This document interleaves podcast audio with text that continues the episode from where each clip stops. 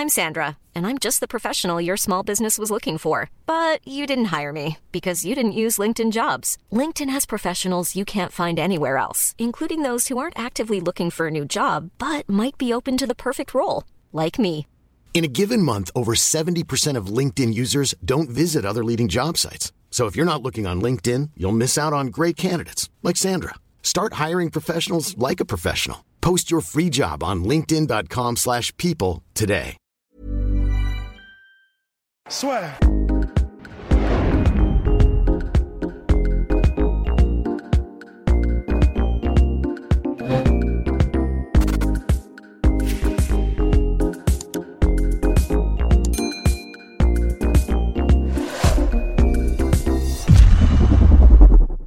Bien, bonjour à toutes et à tous, bienvenue dans le podcast La Soir. Bonjour mon cher Rust.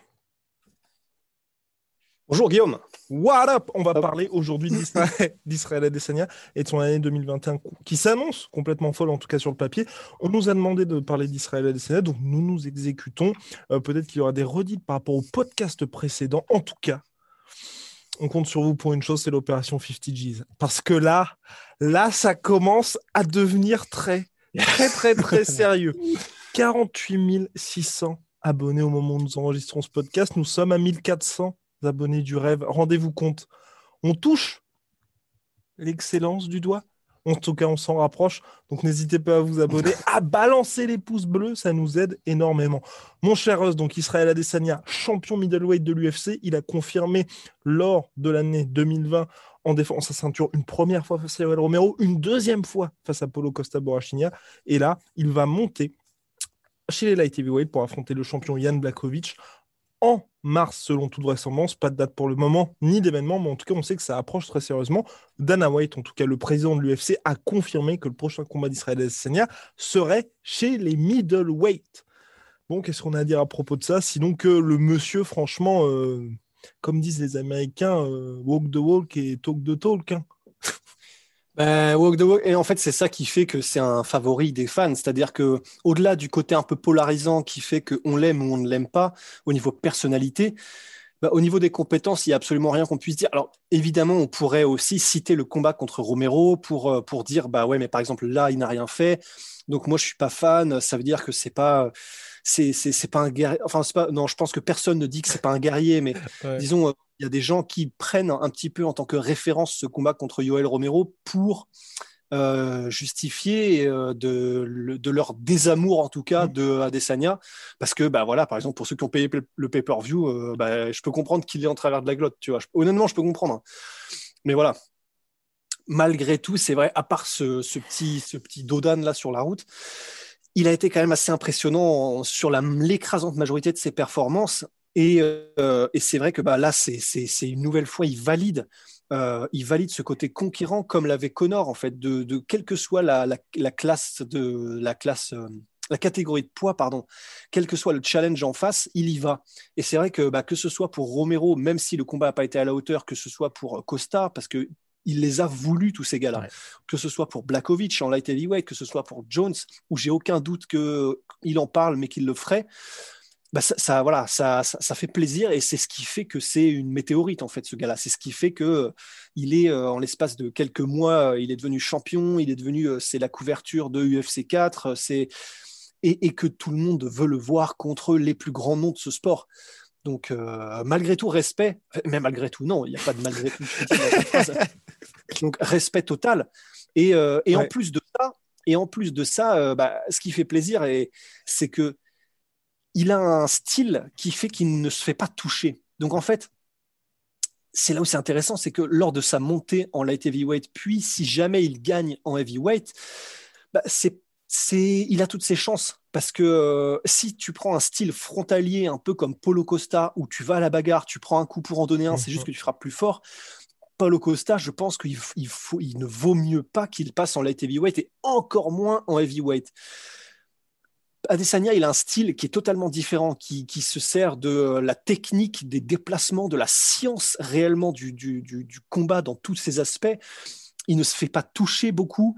Euh, enfin, ça dépend évidemment. Et quand il combat contre Gastelum, il se fait toucher Mhm. parce que Gastelum est extrêmement rapide et qu'il a un, un game plan parfait. Mais contre des mecs qui seront un peu plus lents peut-être même qu'il sera un peu moins touché. En revanche, évidemment, s'il se fait toucher, ça fera beaucoup plus mal. Mais tout ça pour dire que son style est adapté à une montée. Parce que euh, s'il se débrouille bien, il n'y a, pas, a pas de compétition en termes de puissance à avoir avec les gars, en fait, parce qu'il va juste contourner le problème et pas y aller en face.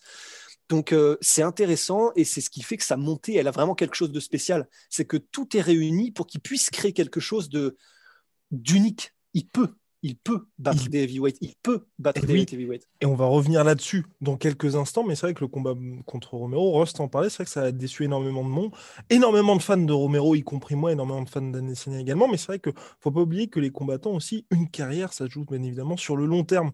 Et donc c'est très plaisant d'avoir des guerres nucléaires type Romero, Whitaker 1 et 2, mais si vous vous mettez à la place de Robert Whitaker, je pense que tous les jours, il opte pour l'option Israël Adesanya. Ok, vous avez un combat qui est soporifique, mais sauf que vous vous en sortez, vous nous êtes pris finalement qu'un énorme crochet du Al Romero, et finalement, vous n'êtes pas comme tous ces autres adversaires où vous avez quelque chose de cassé. Ok, c'est hyper plaisant, vous avez un bonus de 50 000 dollars, mais finalement, ça vous, un, ça vous fait perdre des années d'espérance de vie. Deux, ça vous met euh, sur le côté pendant euh, de longs mois parce que vous devez récupérer avec une guerre comme ça. Donc c'est vrai qu'Israël Adesanya, mine de rien, moi je trouve que le combat contre Yoel Romero, il a fait ce qu'il avait à faire face à un mec qui était terrifiant.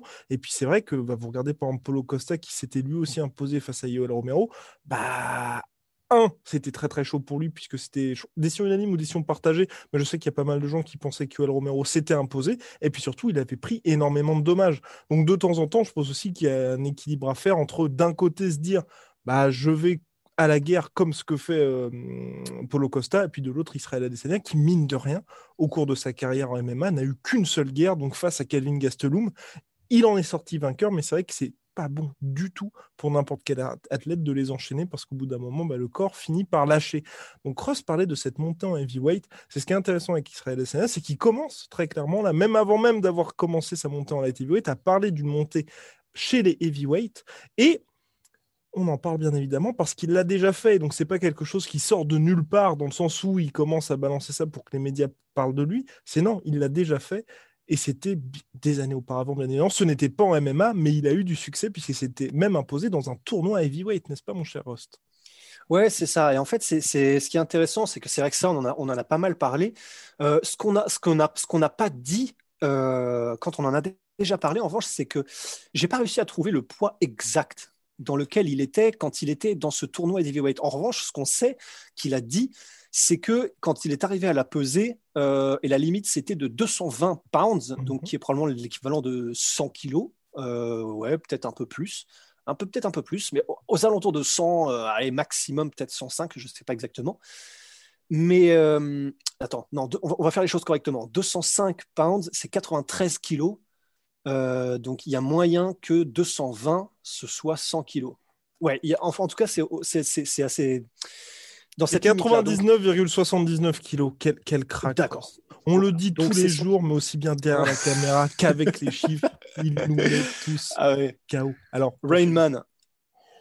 Et c'est vrai que, alors, donc, il faut aussi, hum, si on veut être très précis sur ce qui s'est passé, c'est effectivement, ce sont chez les poids lourds, mais c'est pas la même limite de poids non plus que un Francis Ngannou, par exemple. Parce que Francis qui est à 120 kilos voilà, demander à Francis Ngannou de cutter pour arriver à moins de 99,75 kilos, je pense que vous prenez un revers, il va rigoler, il va repartir euh, chez les poids lourds en fait. Mhm. C'est donc ce n'était pas nécessairement des poids lourds comme euh, il le rencontrerait à l'UFC dans la catégorie poids lourd qui va donc de 93 kilos à 120. Il faut aussi dire que hum, la limite donc pour ce tournoi-là était de 220 pounds et que lui disait quand je suis arrivé à la peser, euh, j'ai même pas réussi à retrouver son poids, le poids qu'il a pesé ce jour-là, mais il disait je suis arrivé genre euh, tout mouillé avec mes vêtements et un paquet de donuts dans la main, tu vois. Donc ça veut dire que non seulement il devait être en dessous de la limite des, 220 pounds, mais qu'en plus de ça, il devait vraiment être bien en dessous et euh, sans avoir à côté quoi que ce soit. Selon Internet, nous avons 86 kilos, mon cher Rust. Selon Internet. Dans la vie de tous les jours? Euh, non, non, on a euh, pour ce tournoi-là. Mais parce que moi j'ai vu qu'en fait il a fait plusieurs tournois, il me semble, chez King of the King of King, King of the Ring, King of the Ring. Et moi je parle du King of the Ring number 2. Parce que moi, je, de ce que j'avais vu, il a fait effectivement des tournois chez King of the Ring en 86 kilos et il en a fait donc le fameux combat, euh, le, fameux tournoi poids lourd. À 100 kilos, exactement. C'est ça. Et donc, et donc, en fait, ce qui, est intéressant aussi, c'est de voir le poids exact que fait Adesanya, en gros, dans la vie de tous les jours, parce qu'il a dit qu'il ne, il ne ferait pas euh, de, comment dire, il n'essaierait pas de gagner en poids, par exemple, comme John Jones est en train de faire. C'est-à-dire que tout le monde de faire, a dit, tout le monde fait quand il monte. Ce que tout le monde est en train de faire. Adesanya, lui, il a dit, moi, je changerai rien. C'est-à-dire que j'ai mon poids dans la vie de tous les jours et on ne sait même pas exactement à quoi il correspond. Moi, je pense de ce que j'ai vu que c'est aux alentours de euh, peut-être 92, 93 kilos et je pense vraiment pas qu'il soit à beaucoup plus. C'est là où c'est assez fou. Je pense vraiment pas qu'il soit à beaucoup plus et il y en a même qui disent euh, que s'il devait faire un cut pour changer de catégorie, ce serait plutôt, et même si ça a l'air fou, ce serait plutôt possiblement en welterweight qu'en light heavyweight. C'est dire à quel point c'est fou et à quel point il y a possibilité que en fait, euh, bah, il, comment dire, euh, quand il combattra en poids lourd, il soit vraiment à 90, 92, 93 kilos, quoi. Et c'est là où c'est complètement dingue, parce qu'il y a des welterweight sans aucun problème. Kamara Ousmane, il y a moyen qu'il soit plus lourd dans la vraie vie que euh, Adesanya dans la vraie vie aussi, quoi. Et donc c'est là où c'est vachement intéressant, c'est que il a combattu dans des tournois de kickboxing en poids lourd, oui, mais ça n'était pas des réels poids lourds comme il y en a à l'UFC. Et en plus de ça, Adesanya qui lui donc est, euh, euh, comment dire un spécialiste du striking, s'il se retrouvait en clinch ou euh, en grappling ou en quelque phase de lutte ou de préhension que ce soit à l'UFC face à des mecs qui ne font pas 220 mais 265 mhm. livres et donc 120 kilos, ce serait pas du tout pareil. Et même en termes de striking, il aura de toute façon probablement l'avantage sur n'importe qui, mais la puissance d'un mec euh, dans un tournoi King of the Ring en Nouvelle-Zélande, euh, qui est donc à, 100 kilos, et un Francis Ngannou, qui est rapide et qui, je pense, mettrait à l'amende les mecs de ce fameux tournoi euh, sans trop de problèmes non plus. C'est peut-être pas pareil. C'est peut-être pas pareil. Donc oui, il a fait ce combat en poids lourd. ce, ce, tournoi en poids lourd, oui, on peut en déduire qu'il peut mettre KO sans problème des mecs beaucoup plus lourds que lui. Est-ce que ça se traduit directement, même en pur striking, euh, par un avantage certain et un certain avantage face à un mec comme Nganou ou C'est pas 100% évident non plus. En fait, là, pas la même mayonnaise. Voilà, c'est pas la même limonade. Non, et puis surtout, c'est pas la même discipline non plus. Ouais, c'est ça, parce qu'il y aura mixé si le mec est, euh, comme John Jones l'a dit, hein, John Jones, il fera de la lutte, du clinch, du. Et c'est là où. Ce serait suicidaire de faire un combat de kickboxing contre Israël Adesanya, c'est ce que John Jones a dit. Et mon cher Ross, de toute façon, ce qui est bien avec Israël Adesanya, mine de rien, c'est qu'on aura énormément d'informations, en tout cas, moi je le pense personnellement, lors de son premier combat face à Yann Blakovic dans cette catégorie supérieure, parce que là aussi, en fait, pour moi, c'est pour ça que cette année 2021 va être particulièrement intéressante pour le style bender, c'est que c'est vrai que pour moi, en tout cas, je, bah, je, respecte énormément tout ce qu'a fait Adesanya je suis, je vais pas me dire que je suis un fan absolu, mais je suis quand même un supporter d'Israël Adesanya dans ses combats parce que j'adore ce qu'il apporte. Mais c'est vrai que jusqu'à maintenant, on l'a jamais vu contre un lutteur d'exception, un lutteur d'exception qui utilise sa lutte en combat. Moi, c'est le seul truc où aujourd'hui j'ai toujours quelques petites, euh, quelques petites interrogations parce que ce combat contre Marvin Vettori, bien évidemment, qui avait été difficile, mais Marvin Vettori n'a pas le calibre d'un Yoel Romero. Derek Bronson, quand il a utilisé sa lutte, bah, c'était déjà trop tard de toute façon. Et Yoel Romero n'a pas utilisé sa lutte. Et c'est vrai que là, comme l'a dit Rust, on va se retrouver avec des adversaires comme Blakovic qui l'a déjà dit, va se servir de ça, et ensuite John Jones chez Light Heavyweight ou Heavyweight qui eux sont un calibre supérieur au niveau de la lutte. Et le font savoir très clairement, ils vont mixer tout ça. Et c'est vrai qu'Israël Adesanya, lors de ces deux combats-là, je pense que très rapidement, on aura, nous, des informations sur, OK, un, où est-ce qu'il en est de ce côté-là? Lui, en plus, il l'a dit, hein, il a vraiment très envie que ses adversaires utilisent le grappling, un, pour utiliser son submission game, parce qu'il a envie, mine de rien, de réussir une soumission, mais surtout, je pense aussi, je pense qu'il s'en rend compte de là, tous ses adversaires dernièrement, à chaque fois, ont utilisé le striking. Et pour lui, je vais pas dire que c'est du pain béni parce qu'il a une telle avance dessus, mais il y a quand même cette petite case à cocher de façon à se, transformer véritablement en cauchemar ambulant. Parce que c'est vrai que s'il y a Blakovic qui, dès le début, utilise sa lutte, son grappling, le clinch, et que là, on fait Ah ouais, d'accord, en fait, ça marche pas non plus de ce côté-là ça peut être très très compliqué pour la suite. Mais en tout cas, je pense qu'on aura très rapidement des informations et surtout, je pense que s'il galère contre Blakovic, je vais pas dire que c'est même pas la peine de penser à une montée en heavyweight, mais faudra, enfin, faudra soit revoir ses ambitions à la baisse ou soit peut-être avoir une stratégie différente dans le sens de se dire peut-être qu'il faut prendre un peu de poids si on veut monter dans la catégorie supérieure. C'est là où effectivement ce sera intéressant, c'est euh, même s'il gagne contre Blakovic, mais qu'il y a des moments de comment dire, des moments où il se rend compte que c'était un peu juste, genre il arrive à se sortir d'une mise au sol et il arrive à sortir d'une tentative de soumission, mais ou alors de euh, genre Blakovic qui s'est mis au-dessus de lui et euh, il s'est rendu compte que même s'il a réussi à s'en sortir euh, par ses skills, c'était très compliqué de manipuler un mec aussi fort que Blakovic. Il y a moyen effectivement qu'il. Hiring for your small business? If you're not looking for professionals on LinkedIn, you're looking in the wrong place. That's like looking for your car keys in a fish tank.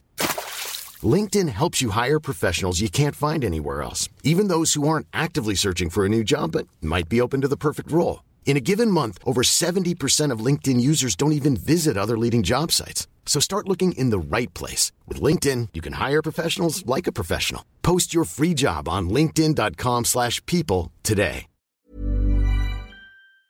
À un moment donné, il y a que les imbéciles qui changent pas d'avis, à euh, bah, possiblement une... Euh, aller vers une morphologie différente. Mais c'est vrai qu'après, il y a aussi un truc euh, qui est assez intéressant, c'est qu'on parle beaucoup effectivement du striking de Adesanya, et tu l'as dit, lui, il est presque chaud pour euh, qu'on le teste sur autre chose. Et en plus de ça, Adesanya, si je ne m'abuse, euh, il a eu sa, comment dire, sa ceinture orange, ça, ça n'existe même pas, sa ceinture violette de, de, de brésilien il n'y a pas longtemps et par un mec qui est très, très, très, très connu et très, très bon. Et je ne sais plus exactement comment il s'appelle. Euh, BJJ Purple Belt Adesanya. Et c'est un mec qui est euh, lui-même un ponte qui a fait euh, plusieurs fois la DCC, etc. André Galvao, c'est ça. Et le mm. mec est, vraiment, vraiment, vraiment un ponte euh, dans le milieu du, du, du, BJJ. Et en plus, avec et sans Guy. Et, euh, et il a eu sa, sa, ceinture violette de sa part. Et ce qui veut dire, il la donne pas comme ça. Un mec comme André Galvaou, il va pas donner sa ceinture violette euh, comme un Smarty. C'est clair que ça veut dire qu'il l'a eu et qu'il l'a mérité.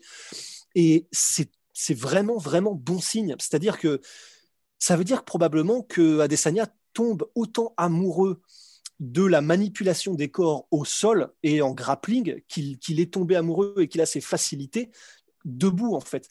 Et là, là, c'est vraiment, vraiment bon signe. Parce que, enfin, ce qu'on veut, nous, enfin, je peux parler pour moi, mais je pense que c'est pareil pour toi.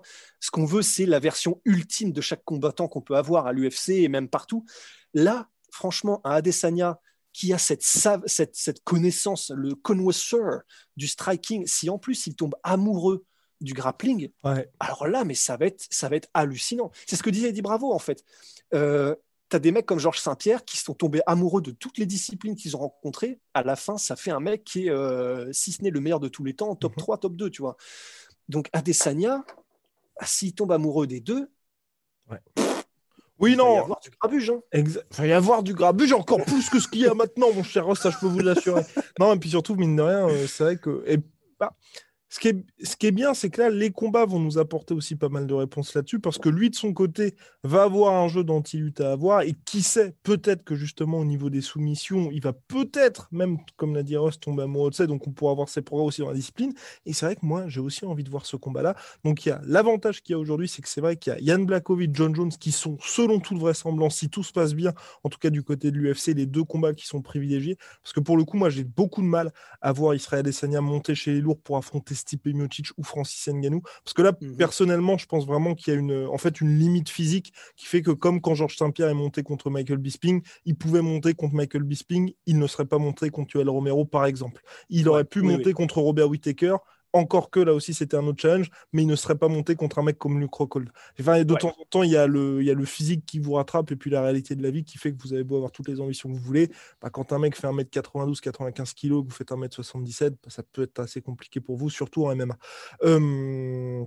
pour, pour, en revenir à Israël Adesanya, surtout en fait moi, pour moi, ce qui est intéressant, c'est les combats potentiels pour lui. Donc on a vu John Jones, Yann Blakovic, et surtout, et pour moi là, c'est vraiment quelque part le mec qui serait l'arme anti-Adesanya, il va bien. Là aussi, on aura les réponses très rapidement. Et ça qui est très très beau avec cette année 2021 sur le papier en tout cas, c'est pour moi Ramzat Chimaev. Parce que Ramzat Chimaev, c'est aussi un mec qui mixe parfaitement bien le grappling et le striking et qui va avoir à chaque fois apporté cette double menace. Et justement là, ce combat-là, personnellement, moi, en middleweight, parce que je pense que Adesanya, il va pas s'éterniser dans les deux catégories, il reviendra en middleweight, mais le temps qu'il revienne, donc euh, selon toute vraisemblance 2022, je pense qu'on pourrait avoir très bien un Ramzat qui soit champion ou alors Whitaker, tu vois. Mais Whitaker, il pourrait apporter ça aussi sur s'il y a une revanche, parce qu'il a vu ce qui s'était passé lors du premier combat. Mais quoi qu'il arrive, on aura quelqu'un qui mixera bien les deux. Et ça, pour moi aussi, ça peut être. Enfin, ça, promet en tout cas de très très beaux combats. Ouais, ouais, ouais, absolument. Ben, je pensais aussi à Kevin Holland, mais c'est vrai qu'il a. Moi, c'est devenu un de mes combattants préférés, tout simplement. Ah, ça Mais il y a même eu des échanges. Kevin Holland, Rust, bon, Allez, allez, on est entre nous. Je vais vous raconter une petite anecdote. Non, non, je peux pas la raconter parce que ça ferait. Mais ah, en je, gros, je vais la raconter. Je vais la raconter. Ouais, mais bah bon, bah ça fera. Kevin Holland a quand même demandé à Russ si c'était lui en fait euh, l'actuel champion. Euh... l'actuel champion été violé de l'UFC. Russ a fait ah non non non non non non non non, je suis pas Yann Blakovic. Non non, c'était pas moi, c'est wrong wrong. Je pensais, je pensais, je t'avais vu de dos et tout. Ah oui. Oui, ouais, non, non, mais c'est parce que, oui, en fait, on s'est, on s'est croisé au UFCPI avec Kevin Holland et j'ai, enfin, il est aussi cool que dans la vraie vie, que, qu'on le voit dans les interviews, il est ultra réel, il est super sympathique. Donc euh, voilà, je suis tombé euh, clairement amoureux du, du, personnage, c'est clair. Je l'étais déjà avant, le fait de le voir en vrai, ça m'a confirmé.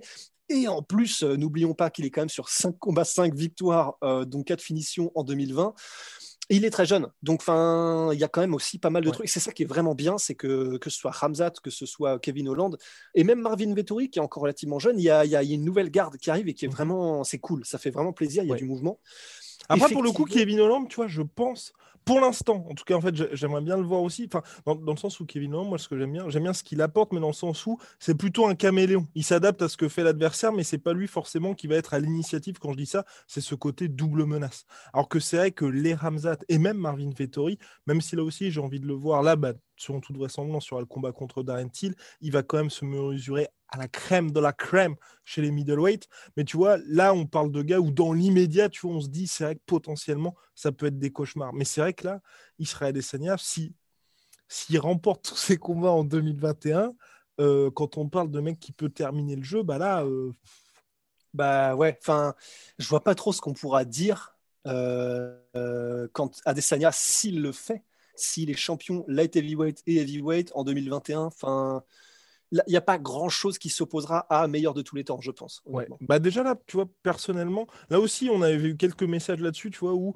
euh, donc, déjà les gens avaient dit ouais, donc la Adesanya, il attend que John Jones rentre sa ceinture pour monter chez la heavyweight. Bien évidemment, c'est complètement différent. Là, clairement, il n'y a pas de ce côté opportuniste de la part d'Adesanya. Est-ce que on peut s'accorder je ne sais pas, là, c'est on lance ça comme ça, on est dans le débat avec la sœur, que si Adesanya venait à remporter le titre heavyweight contre Blakovic, ce ne serait pas un titre light heavyweight au rabais. En tout cas, pour moi, non, personnellement. Je pense pas non plus. Je pense pas non plus, parce qu'il a quand même, euh, Blakovic a quand même battu le, un challenger qui était tout à fait méritant et, euh, et qui n'était pas du tout un challenger lui non plus au rabais quand ils ont combattu avec Dominique Reyes. Dominique Reyes, on le rappelle, euh, qui quand même, c'est celui qui a donné énormément de fil à retordre, si ce n'est plus, à John Jones.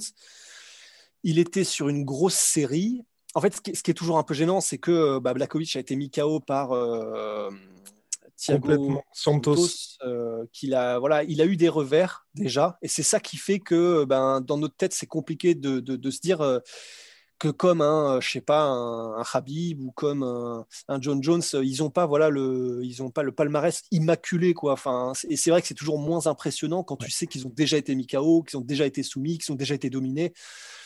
Mais c'est clairement pas parce qu'on pourrait dire on pourrait dire ça aussi d'un Robbie Lawler. Et pourtant quand Robbie Lawler était champion c'était pas un champion au rabais c'est clair. Mhm. donc euh, donc non je pense pas effectivement qu'on puisse dire que ce soit un champion au rabais.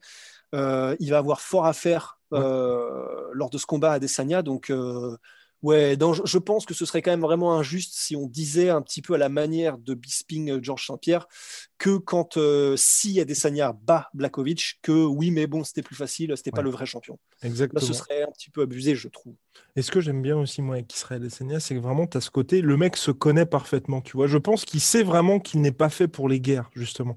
Il a eu celle contre Kelvin Gastelum, mais c'est pas le genre de combattant type Robbie Lawler, où, euh, là, j'ai pas exactement d'exemple en tête. Tu vois, même, même un mec comme Mike Perry, tu vois, qui peut euh, enchaîner les combats difficiles comme ça, les duels après. Il est obligé d'avoir son style de combat et donc forcément, ça donne des combats comme contre Romero qui sont assez décevants. Mais c'est pas un gars, tu vois, je n'ai pas cette peur-là de me dire, là, il se lance dans un challenge quasiment, enfin, je vais pas dire impossible, mais exceptionnel et il va y laisser des plumes énormément, tu vois. Je pense que s'il si, perd, ça va pas être. Euh, je, pense que ce sera pas une guerre de 5 rounds et que euh, bah, finalement le mec qui va s'imposer, ce sera le gars qui aura été euh, vraiment au bout de sa life. Il va pas enchaîner les guerres, tu vois. Donc si jamais, si jamais ça se termine tôt pour lui, je pense que soit il se fera mettre KO, soit il se fera soumettre, ou ce sera complètement one-sided. Mais à mon avis, il n'y aura pas ce côté il va y laisser des plumes qui, moi, de temps en temps, me fait un peu peur avec certains mecs qui veulent monter de catégorie. Ouais, ouais, ouais, ouais, non, c'est clair, c'est clair. Bah, je suis tout à fait d'accord. Eh ben, eh ben, formidable. Je pense qu'on a fait le tour sur notre cher Israël Adesanya, je crois, parce que c'est vrai qu'il n'y a, y a pas grand-chose à, ajouter, sinon c'est euh, mine de rien assez rassurant sur ce qu'il apporte pour le MMA. Moi, je trouve que c'est bien. Absolument. Ah bah ouais, franchement, bah c'est, c'est, une vraie bouffée d'air frais. Il, il a, d'air frais, pardon. Il apporte quelque chose de tout à fait bah, de neuf. Et en plus, il a la personnalité, même si elle est polarisante. Et moi, je suis pas forcément le plus grand fan de la personnalité bah, j'attends, je, je, je, l'attends à chaque fois, mais euh, tellement quand il combat que ça, ça, ça, vaut le coup. Il faut des gars comme ça, quoi. Ça. Et qu'il y a une logique. Ah oui, et qu'il y a une logique. C'est peut-être ça le dernier point, le dernier point du podcast. Pourquoi faire cette montée-là et ne pas revenir à Robert, à Robert Whittaker? À Robert Villiers. Mais euh, à la base, Israël Adesanya voulait affronter en fait Jared Cannonier si Jared Cannonier s'était imposé contre Robert Whittaker parce qu'effectivement, il y avait ce côté, il nettoie encore plus la catégorie et là, il affrontait le, nouveau challenger qui est euh, hyper effrayant dans cette catégorie, comme Polo Costa l'était. Et il l'avait dit publiquement dans de nombreuses interviews. Il avait même déjà commencé à discuter avec Jared Cannonier d'un combat en, ensuite entre deux. Mais c'est vrai qu'avec Robert Whittaker, pour lui, il trouve pas qu'il y ait suffisamment, et c'est même lui qui l'a dit, il n'y a pas suffisamment d'excitation pour lui après le premier combat. Et là, personnellement, hein, moi, je le comprends complètement et je trouve que c'est pas du tout quelque chose en mode ouais, il se cache ou il a envie d'aller chercher les money fights.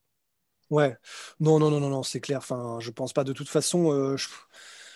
Je, je, pense que maintenant c'est clair pour tout le monde et vraiment, c'est même pas qu'il faudrait de mauvaise foi, c'est que là il faudrait avoir une vision, une, je sais pas, une analyse de la réalité qui soit mais euh, complètement aux fraises si vraiment on voulait dire que euh, Desania se cache des challenges ou qu'il a peur de qui que ce soit. Là, franchement, je pense que euh, les combats qu'il a fait, les challenges qu'il a lancés et qui, quand il, et, ici est tenu, je pense qu'à jamais, à jamais, là, on peut enlever l'étiquette potentiel, potentiel comment dire, mec qui essaie de faire des tentatives de contourner les problèmes plutôt que les affronter frontalement, quoi. Et je pensais juste à un truc aussi. De toute façon, maintenant, ce qui est bien, c'est qu'il y a une grande probabilité que plus personne ne soit là, euh, puisque les, généralement, les fins de podcast, il y a beaucoup moins de monde. Mais en fait, j'étais en train de dire tout à l'heure par rapport à Kevin Holland et à l'anecdote, en fait, je pense qu'il vaut mieux. Parce que, vu comme on l'a dit, on, on, pourrait penser que genre j'ai sparé avec lui et que ça a été serré. C'est pas du tout, du tout ça. Et en ah fait, je préfère dire ça pour pas qu'il y ait de. Rust a mis KO Kevin Holland. C'est pour ça qu'il a, il, a eu des difficultés à rentrer dans son combat face à Jacare Souza. Oui, oui, bah c'était pour ça, bah, forcément. c'est même, même, toi qui lui as dit, euh, justement, hum, quand tu vas au sol et que tu es sur le dos, tente, tente un crochet hyper Voilà, tente un petit crochet comme ça, je vais t'apprendre comment le faire. Non, non, évidemment non. non c'est simplement que voilà, on était dans la même pièce et que je faisais du sac et qu'il a trouvé que, que, ce que je faisais était beau et du coup, il m'a complimenté. Mais c'est tout, hein, il n'y a pas eu de sparring, il n'y a, eu de rien du tout. Il m'éclaterait en, en 7 secondes chrono. Donc, euh, oui, non, oui, complètement. Bah, je pense que les gens n'imaginaient pas ça. Oui, oui, non, non, absolument pas. Mais Encore on sait jamais. Encore. Non, non, non, non, mais bref, en tout cas, c'était la, petite anecdote sur notre cher Kevin Holland. Là, on se retrouvera très très vite, donc c'est la fin du podcast sur Israël Adesanya. N'hésitez pas à nous envoyer des suggestions, ça nous fait toujours plaisir, surtout quand on peut y répondre, effectivement, parce qu'on sait que vous avez certaines questions, certaines interrogations sur le sport de combat. Cette semaine, euh, le reste du planning, comme ça on commence un peu à lancer des trucs, on a deux interviews qui arrivent, enfin même trois, même trois interviews qui arrivent. Euh, attention. Hashtag teasing. Euh, hashtag oh exactement. Et euh, on va faire aussi les traditionnels là sur Awards avec euh, nos combattants de l'année. N'hésitez pas d'ailleurs à nous balancer des suggestions de ah catégories pour les trophées parce que c'est vrai qu'il y a peut-être des trucs marrants qu'on a oubliés, mais évidemment dans le respect. Vous faites confiance. ouais, ouais, donc éviter de mettre enfin le, le, plus beau boule de l'UFC ou truc comme ça. voilà, exact. Oh, quoique, bah, ça c'est respectable. Ça encore, ça reste. On peut le faire ça? Bah, je pense que ça, on peut le faire. Non, moi, oh. c'était plutôt, tu vois, genre l'humiliation de l'année. Euh, le... Ah oui, non, non, ouais, non, d'accord, ouais. Euh, le Ferguson Awards du mec le plus fou, enfin, tu vois, ce genre de truc. Ouais, ouais, ouais, ouais, non, c'est vrai, ok. Restons. Oui, parce que finalement, c'est valorisant euh, d'avoir un magnifique boulot. Exactement. Donc. Bref, big shout out à My Sweet Protein, moins 38%, surtout My Protein, avec le code la sueur, moins 10%. Surtout Venom pour avoir un bonnet magnifique. Regardez-moi ça. Avec le code la sueur. Ouais. Nous n'avons rien de Venom ici. c'est ça, que, non, mais ce que je me disais, euh, parce que tu sais, comme nos casques, euh, c'est des serpents. Oui, c'est vrai. Mais non, Venom pour l'instant ne fait pas de casque. Mais par contre, ils font de superbes tenues et superbes équipements. Donc, big shout out à Venom en 10%. Surtout Venom, avec le code la sueur. Très très vite. À très très vite.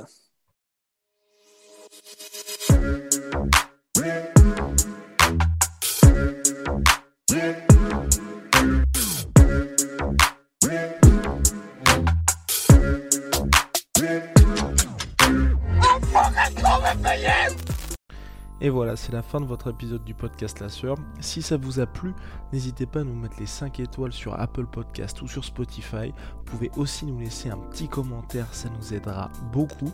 Et si vous voulez aller plus loin avec nous, vous tapez La Sueur sur toutes les plateformes ou sur les réseaux sociaux, vous nous trouverez. Et là, vous nous écoutez très certainement en audio. On est aussi en vidéo sur YouTube, mais également sur Snapchat. Là encore, vous tapez la et on sera là.